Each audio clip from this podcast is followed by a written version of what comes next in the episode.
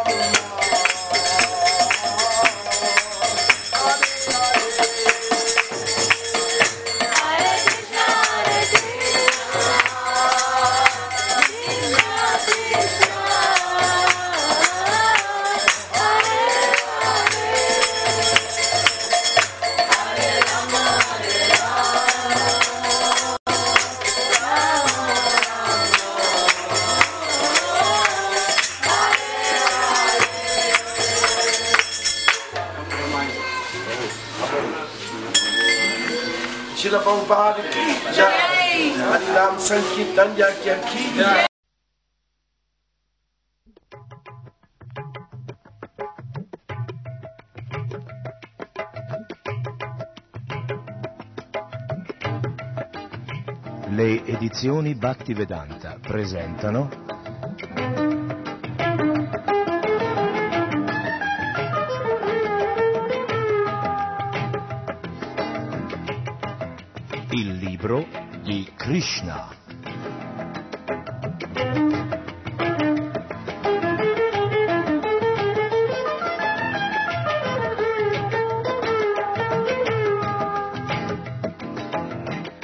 produzione di RKC, Radio Krishna Centrale.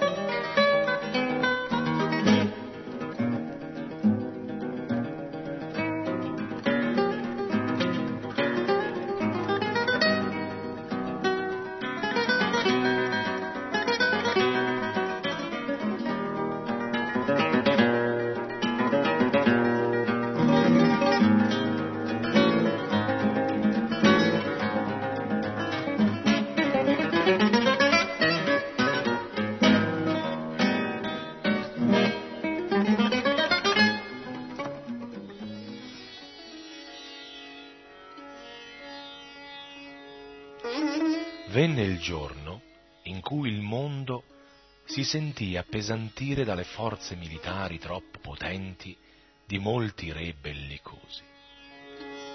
Erano veri e propri esseri demoniaci che pretendevano di appartenere all'ordine regale. Questo turbamento indusse Bhumi, il deva maestro della terra, a recarsi da Brahma per riferirgli le sventure che le causavano i re demoniaci. Assumendo la forma di una mucca, Bhumi si presentò a Brahma con le lacrime agli occhi e con aria sofferente e singhiozzando per invocare la sua compassione, gli raccontò come la terra si trovasse in una condizione così precaria. Ascoltate le sue parole, Brahma, molto rattristato, decise di recarsi all'oceano di latte, dove dimora Sri Vishnu, il Signore. Tutti i Deva con Shiva a capo lo scortarono e Bhumi li seguì. Giunto sulle sponde dell'oceano, Brahma pronunciò le parole che dovevano rendergli favorevole Sri Vishnu, il quale un tempo aveva già salvato il pianeta Terra prendendo la forma di un cinghiale. Tra i mantra vedici c'è una speciale preghiera detta Purusha Shukta che i Deva recitano quando offrono il loro omaggio a Vishnu, Dio, la persona suprema. Il Deva maestro di ogni pianeta può recarsi da Brahma, sovrano dell'universo materiale, ogni qualvolta sopraggiunga il caos sul proprio pianeta, e Brahma può avvicinare il Signore Supremo, Sri Vishnu, non direttamente, bensì restando sulle sponde dell'oceano di latte, a Sveta Svip, un pianeta nel nostro universo. Numerose scritture vediche ci informano che come sulla Terra esiste un oceano di acqua salata, così su altri pianeti si trovano altri oceani di latte, per esempio, di olio oppure di liquore ed altri ancora. Purusha Shukta è la preghiera che generalmente recitano i Deva per soddisfare Kshirodakashai Vishnu, Dio, la persona suprema, così chiamato perché è disteso sull'oceano di latte, Kshira. Ed è proprio attraverso questa particolare manifestazione del Signore Supremo che appaiono in questo mondo tutti gli avatar.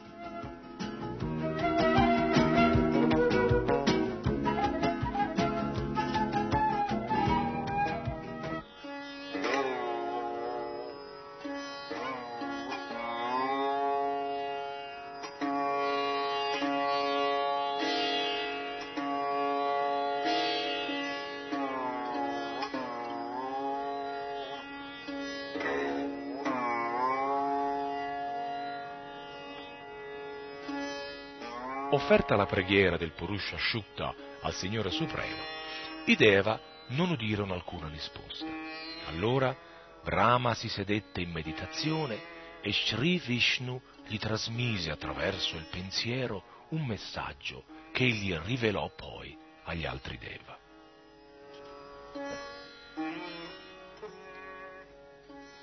È così che si trasmette il sapere vedico. Proviene dalla persona suprema e il primo a riceverlo è Brahma nel suo cuore. Come spiegato anche all'inizio dello Srimad Bhagavatam, Tene Brahma Rida, il sapere spirituale assoluto dei Veda, fu dapprima rivelato a Brahma nel suo cuore. Anche in questa occasione soltanto Brahma poté capire il messaggio di Sri Vishnu e fu lui a trasmetterlo poi ai Deva perché agissero immediatamente. Questo era il messaggio. Dio, la persona suprema, apparirà presto sulla terra accompagnato dalle sue potenze supreme ed eccezionali. Fino a quando egli rimarrà sul pianeta, anche i Deva dovranno essere presenti per assisterlo nel compimento della sua missione di annientare gli esseri demoniaci e proteggere i Bhatta. Tutti devono nascere subito nella dinastia Yadu, nella quale a suo tempo anche il Signore apparirà.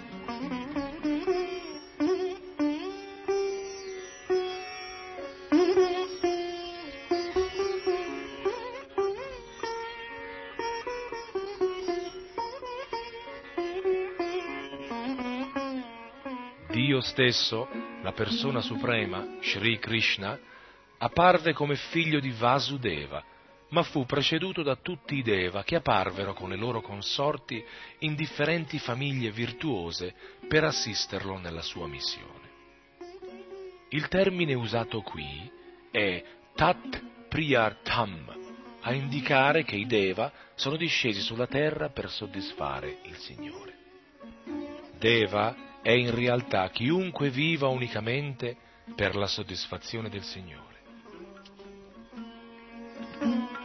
I Deva seppero inoltre che l'emanazione plenaria di Sri Krishna, detta Ananta, a forma di serpente che sostiene tutti i pianeti dell'universo allungando milioni di teste, sarebbe apparsa sulla terra prima di Sri Krishna e che Maya la potenza esterna di Vishnu, capace di incantare tutte le anime condizionate, sarebbe apparsa anche lei allo scopo di attuare i disegni del Signore Supremo.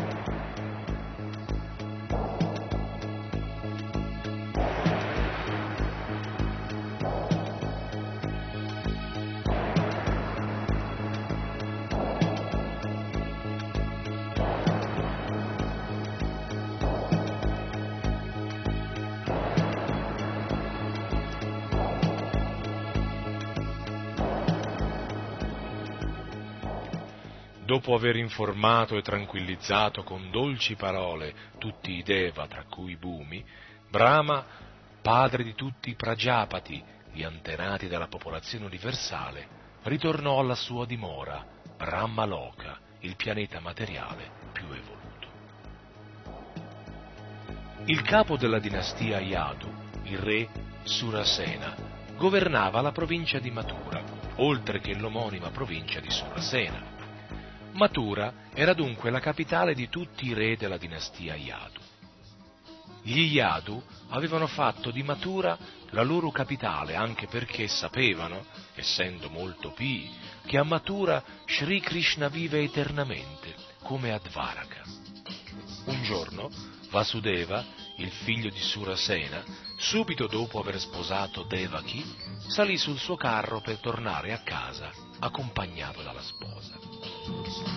il padre di Devaki, Devaka, che nutriva un profondo affetto per la figlia, aveva offerto una dote imponente, centinaia di carri, tutti equipaggiati con accessori d'oro. Quel giorno il figlio di Ugrasena, Kamsa, per soddisfare sua sorella Devaki, aveva preso di sua iniziativa le redini e conduceva il carro di Vasudeva. Il costume vedico vuole infatti che quando una ragazza si sposa, il fratello conduca la giovane coppia alla casa del padre dello sposo per evitarle una brusca separazione dalla famiglia. La dote di Devaki comprendeva 400 elefanti ornati di ghirlande d'oro, 15.000 cavalli decorati e 1.800 carri.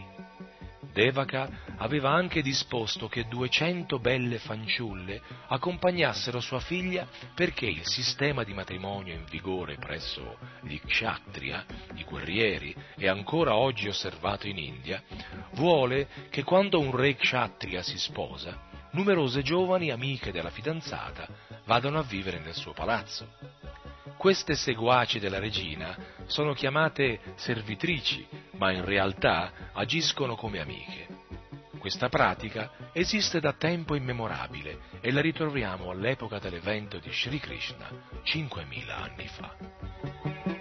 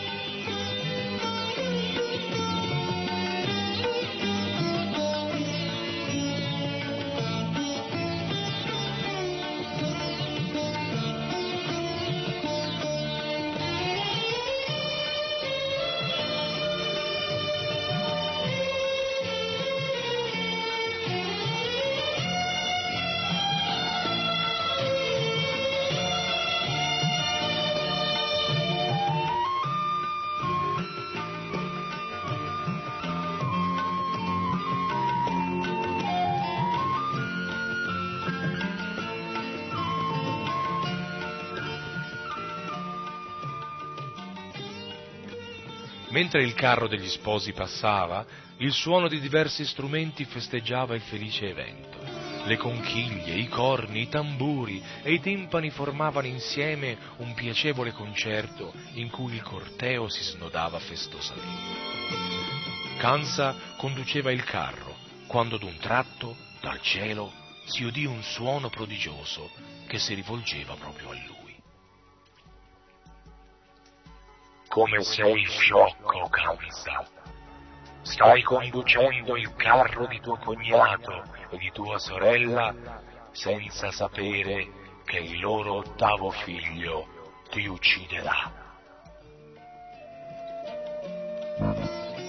Kansa, figlio di Ugrasena, era considerato il più demoniaco di tutti i re della dinastia Bogia.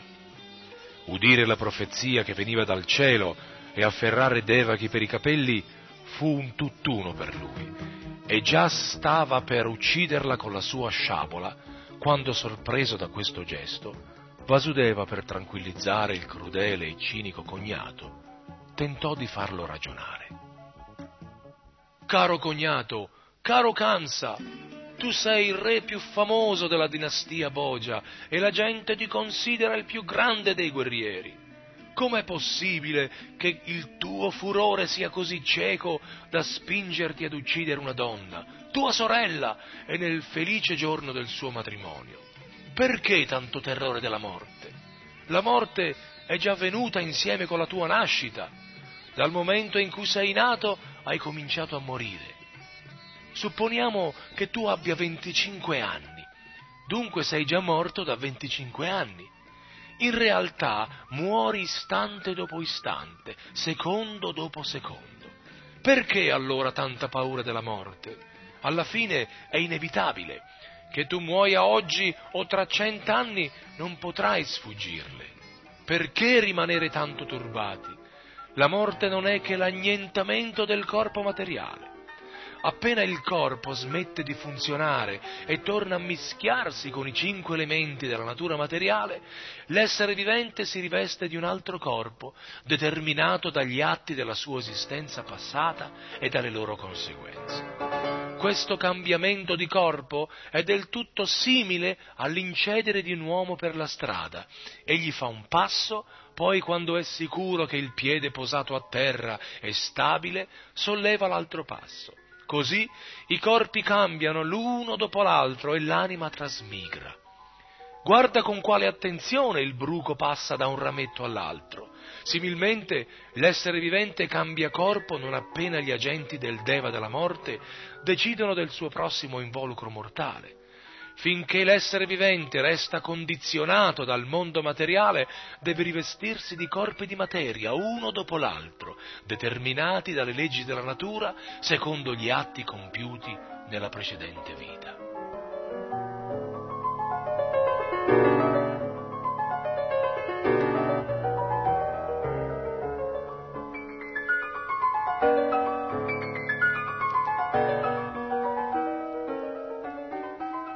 Questo corpo non differisce dai corpi che vediamo nei sogni, quando con la mente creiamo mille corpi fittizi.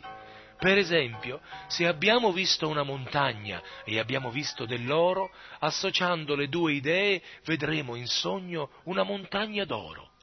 Talvolta, sempre in sogno, abbiamo un corpo che vola nell'aria e ci dimentichiamo del vero corpo. Così di vita in vita i corpi cambiano e quando si ottiene un corpo nuovo si dimentica tutto del precedente. Durante i sogni possiamo venire a contatto con numerosi corpi nuovi, ma al risveglio saranno tutti dimenticati. Così i corpi materiali di cui siamo rivestiti sono il prodotto delle nostre attività mentali, ma attualmente non possiamo ricordarci dei nostri corpi passati. La mente è febbrile per natura, capace di rifiutare ciò che ha accettato un istante prima. Accettare e rifiutare sono le funzioni della mente a contatto con i cinque oggetti del piacere dei sensi, la forma, il sapore, l'odore, il suono e il tatto. Dedita alla speculazione, la mente viene a contatto con gli oggetti del piacere dei sensi e quando un essere desidera un particolare tipo di corpo, lo ottiene. Il corpo ci è dunque offerto dalle leggi della natura materiale. L'essere vivente accetta un corpo e prolunga la sua permanenza nell'universo materiale per godere o soffrire secondo la struttura del corpo acquisito. Senza un corpo è impossibile godere e soffrire in questo mondo, secondo le tendenze mentali ereditate dalla vita precedente. Infatti è lo stato mentale dell'essere all'istante della morte a determinare il particolare corpo che gli sarà offerto.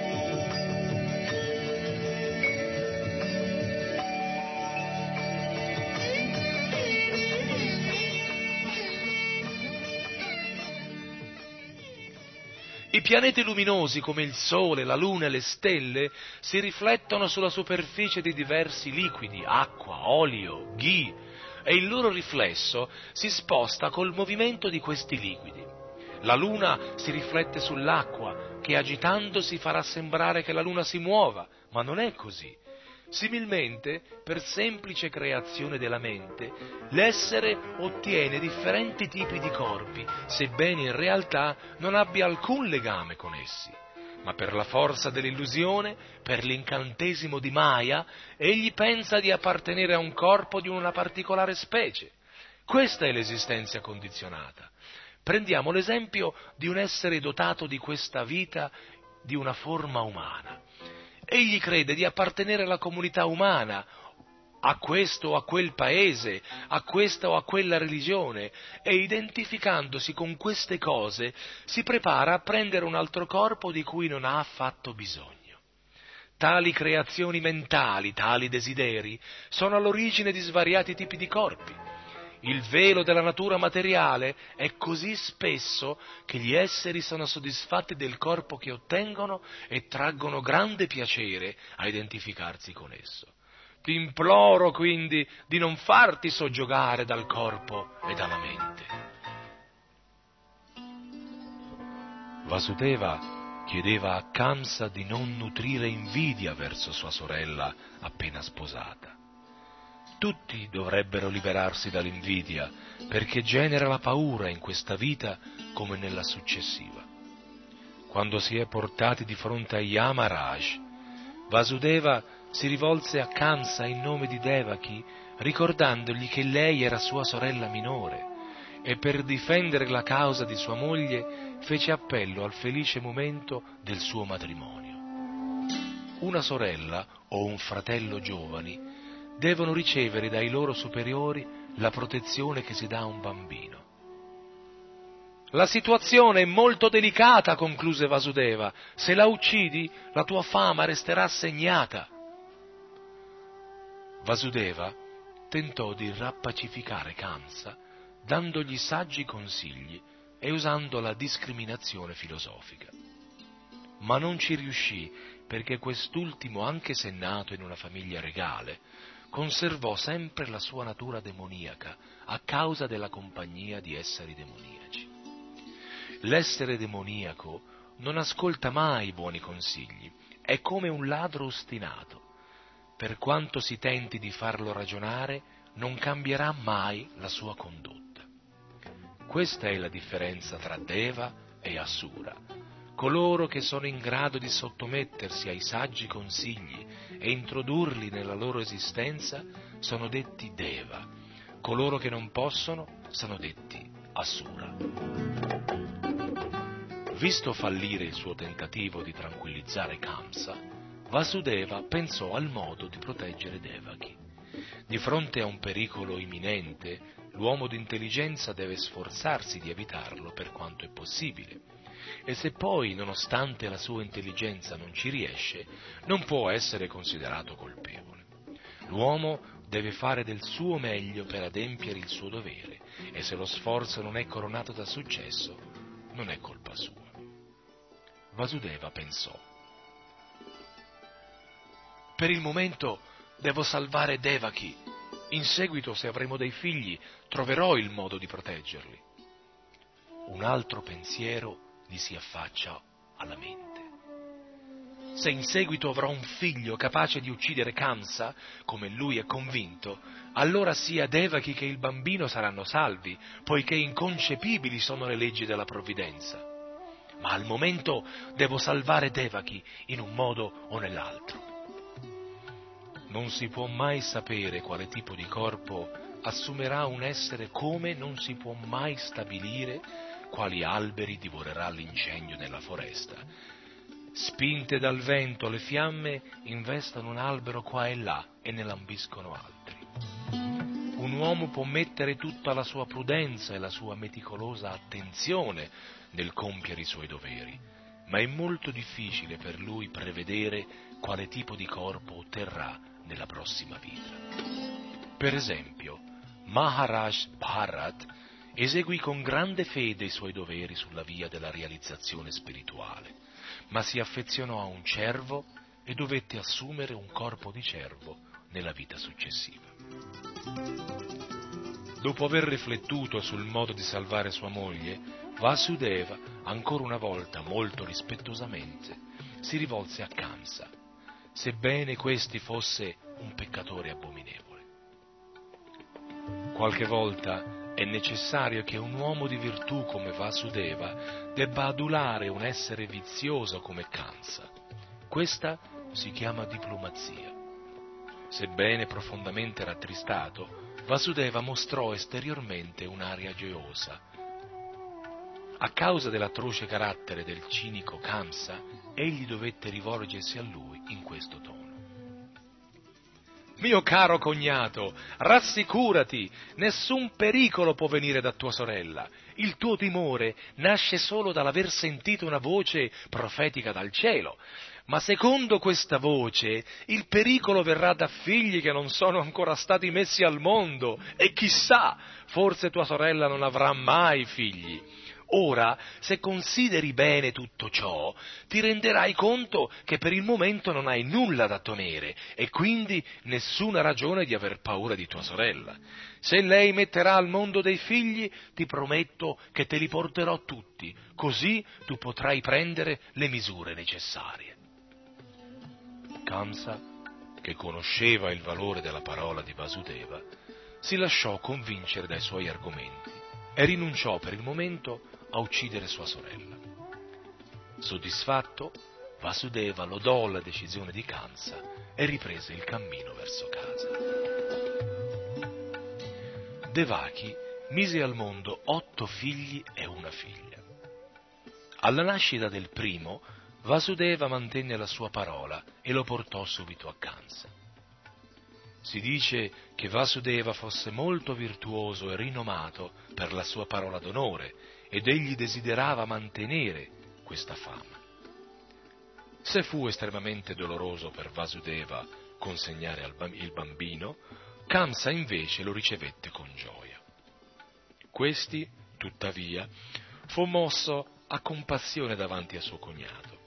Il comportamento di Vasudeva è un esempio per tutti. Per una grande anima come lui non c'è nulla di troppo doloroso nello svolgimento del dovere. Un uomo saggio come Vasudeva compie il suo dovere senza esitare, là dove una sura come Kamsa non esita mai a commettere un atto abominevole. Si dice perciò che una persona santa può tollerare ogni condizione difficile, che un saggio è pronto a compiere il suo dovere senza aspettare di trovarsi nelle circostanze favorevoli, che un uomo crudele come Kamsa può compiere qualsiasi atto colpevole che un Bhakta può sacrificare tutto per la soddisfazione della persona suprema. Kamsa fu contento del gesto di Vasudeva e sorpreso nel vedere come egli mantenesse la sua promessa. Poi, compassionevole e soddisfatto insieme, pronunciò queste parole. Caro Vasudeva, non è necessario che tu mi offra questo bambino. Egli non rappresenta alcun pericolo, perché mi è stato predetto che sarà ucciso dall'ottavo figlio di Devaki. Non è questo il bambino che voglio. Riprendilo pure. Sulla strada del ritorno col suo primo figlio, Vasudeva, sebbene fosse contento dell'atteggiamento di Kamsa, non riusciva a convincersi delle sue parole perché sapeva che Kansa non era padrone di sé. Un ateo non sa mantenere la sua parola d'onore. Chi non controlla i sensi non conosce la determinazione.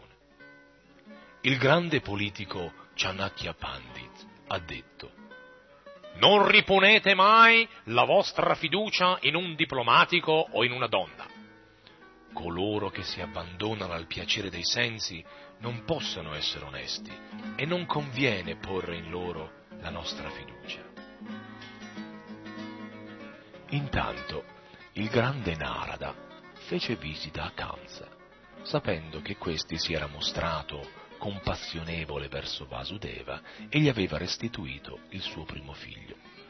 Narada che desiderava ardentemente accelerare il più possibile la venuta di Sri Krishna, lo informò che a Vrindavana Nanda Maharaj e tutti i pastori e le gopi e altrove Vasudeva, suo padre Surasena e tutti i suoi parenti, membri della famiglia Vrishni della grande dinastia Yadu, si preparavano insieme all'apparizione del Signore. Narada consigliò a Kamsa di sorvegliare queste famiglie e i loro amici e tutti i Deva che vi avrebbero preso nascita. Kamsa, i suoi parenti e i suoi consiglieri erano tutti Asura e gli Asura temono sempre i Deva. Perciò, dopo aver ricevuto da Narada queste informazioni, Kamsa si tenne allerta. Sapeva che i Deva erano già discesi sul pianeta e quindi Sri Vishnu, il Signore, sarebbe apparso presto. egli fece subito arrestare Vasudeva e Devaki e li gettò dietro le sbarre. Là, in quella prigione, tenuti da catene di ferro, Vasudeva e Devaki ogni anno diedero nascita a un figlio. E Kamsa, credendo di vedere in ciascuno di essi Vishnu disceso sulla terra, li uccise uno dopo l'altro. Temeva particolarmente l'ottavo figlio, ma dopo la visita di Narada era giunto al punto di credere che ciascuno dei bambini poteva essere Krishna. Perciò considerò più opportuno uccidere tutti i figli che nascevano da Vasudeva e Devaki. Il comportamento di Kansa non è difficile da capire. Nella storia del mondo ci sono numerosi esempi di principi e re che uccisero il padre, il fratello o tutta la famiglia o i loro amici solo per soddisfare le proprie ambizioni. Non c'è da meravigliarsi perché gli Assura ucciderebbero chiunque pur di realizzare le loro infami aspirazioni. Per la grazia di Narada, Kamsa divenne cosciente della sua esistenza precedente. Seppe di essere stato un Asura di nome Kalanemi, ucciso da Vishnu. Nato ora nella famiglia Boja, aveva deciso di diventare il nemico mortale della dinastia Yadu e poiché Krishna doveva apparire in quella dinastia, Kansa aveva una grande paura di essere ucciso ancora una volta da lui, come nella sua vita precedente. Cominciò allora con l'imprigionare suo padre Ugrasena, perché era il re più potente delle tre dinastie Yadu, Boja e Andaka. Occupò poi il regno di Surasena, il padre di Vasudeva, e si proclamò sovrano di tutte queste terre.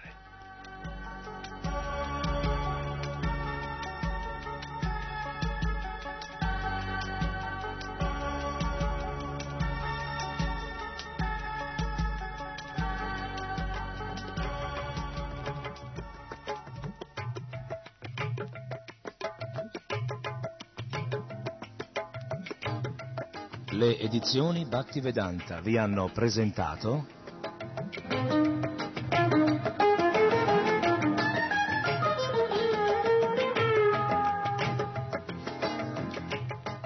il libro di Krishna.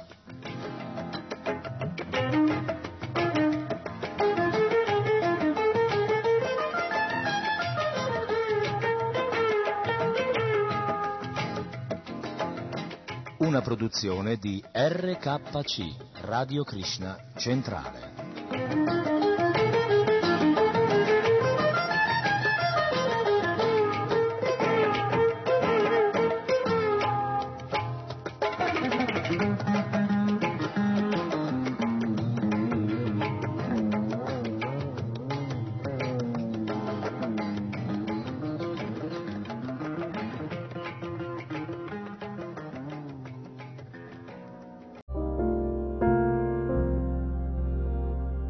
Stai ascoltando Radio Vrinda.